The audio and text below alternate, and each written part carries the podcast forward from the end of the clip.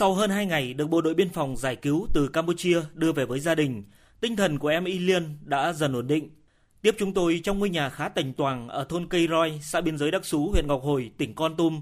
Các thành viên trong gia đình, nhất là ông bà, bố mẹ và các em của Y Liên đều bày tỏ niềm vui của mình. Anh A Van, bố của Y Liên, nói thế này. Tôi mừng, tôi khóc không biết khóc thế nào nữa. Rơi nước mắt, khóc không ra khóc, cười không ra cười. Anh em bên phòng bảo đừng có buồn. Nguồn cơn dẫn đến việc em Y Liên, 16 tuổi, dân tộc Sơ Đăng, nhà ở xã biên giới Đắc Sú, huyện Ngọc Hồi, tỉnh Con Tum, bị lừa bán sang Campuchia, bắt đầu từ hành động dại dột của em. Đầu năm 2022, Y Liên sử dụng chứng minh thư của người thân để đủ tuổi lao động, rồi tự ý theo người quen vào tỉnh Bình Dương làm công nhân. Trong thời gian này, Liên quen với một người đàn ông có tài khoản mạng xã hội Facebook là Lê Ngọc Nhất. Nhất dụ dỗ Liên sang Campuchia làm việc nhẹ, lương 20 triệu đồng trên tháng cho một công ty Trung Quốc và hứa nếu không làm được thì Nhất sẽ chi tiền để Liên về lại Việt Nam.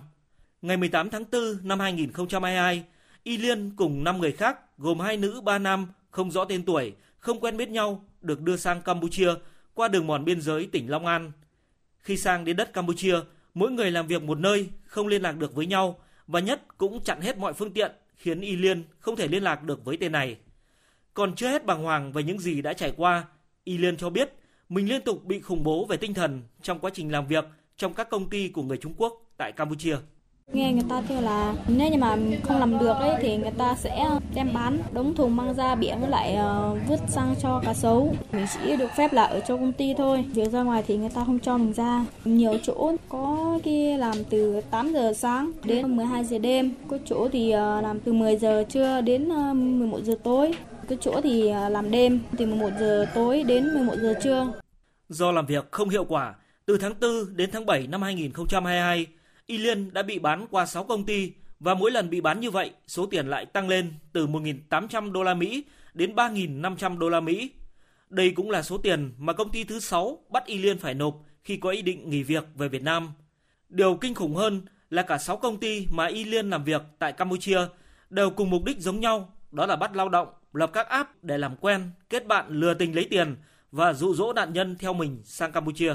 Mình phải ờ, chào khách, đi kiếm khách, bắt người ta phải yêu mình, yêu quá đậm rồi ờ, người ta cứ tin tưởng vào mình. Mình bắt họ nạp tiền vào làm thì người ta sẽ làm. Người ta cứ càng tin tưởng mình, mình cứ bắt họ làm kể cả trăm triệu. Người ta không còn tiền nữa thì mình sẽ kêu họ đi vay. Họ không vay được nữa thì mình kiếm người khác có tiền. Người mà kiểu như là người ta muốn tiền thì sẽ dụ dỗ, yêu, rồi ờ, nói với họ là sang bên này làm, lương cao lắm. Mình kiếm người ở Việt Nam sang bên Campuchia làm, mình sẽ được khoảng ờ, 300 đô đến 500 đô một người. Là cô gái dân tộc Sơ Đăng mới 16 tuổi, không quen việc, không chịu đựng nổi áp lực dùng tình lừa tiền và sang người.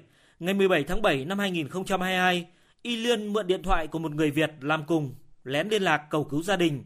Qua công tác địa bàn đồn biên phòng Đắc Sú nắm được thông tin về sự việc của Y Liên nên đã báo cáo Bộ Chỉ huy Bộ đội Biên phòng tỉnh Con Tum. Với quyết tâm giải cứu Y Liên, thông qua các biện pháp nghiệp vụ, Phòng phòng chống ma túy và tội phạm, Bộ Chỉ huy Bộ đội Biên phòng tỉnh Con Tum phối hợp với lực lượng biên phòng tỉnh Tây Ninh đã đưa được Y Liên về Việt Nam vào ngày 20 tháng 8 năm 2022. Thời điểm được giải cứu, Y Liên đang làm việc trong một công ty ở đường 702, bãi C2, tỉnh Sihanouk, Campuchia – cách cửa khẩu quốc tế Mộc Bài, tỉnh Tây Ninh khoảng 470 km về phía nam. Thông tin về quá trình giải cứu nạn nhân, Thiếu tá Bùi Công Huân, cán bộ đội đặc nhiệm phòng phòng chống ma túy và tội phạm, Bộ Chỉ huy Bộ đội biên phòng tỉnh Con Tum cho biết. Quá trình giải cứu nạn nhân về rất chi là khó khăn liên lạc với nạn nhân công ty họ không cho nạn nhân sử dụng điện thoại và cũng rất khó xác định nạn nhân ở vị trí nào. Trong quá trình à, lao động ở bên kia, nạn nhân là thường xuyên là bị bóc lột sức lao động, thời gian làm việc từ 12 đến 18 tiếng đồng hồ trên một ngày. Ngoài ra được ăn uống sinh hoạt khép kín, lực lượng bảo vệ có súng có đạn cho nên là nạn nhân không thể ra ngoài được, không thể xác định phương hướng rất khó khăn cho lực lượng giải cứu nạn nhân. Sau hơn 2 ngày được giải cứu, trở về đoàn tụ cùng gia đình ở thôn Cây Roi, xã biên giới Đắc Sú, huyện Ngọc Hồi, tỉnh Con Tum, Y Liên đã dần lấy lại được tinh thần. Được sự động viên của các chú biên phòng cũng như ông bà bố mẹ, em đã tự tin kể lại một cách mạch lạc quãng thời gian mình bị lừa bán và làm việc trong 6 công ty của người Trung Quốc trên đất Campuchia. Điều Y Liên muốn nói nhất lúc chia tay là cảm ơn các chú bộ đội biên phòng và mong đừng ai bị lừa sang Campuchia làm việc nhẹ lương cao như Y Liên.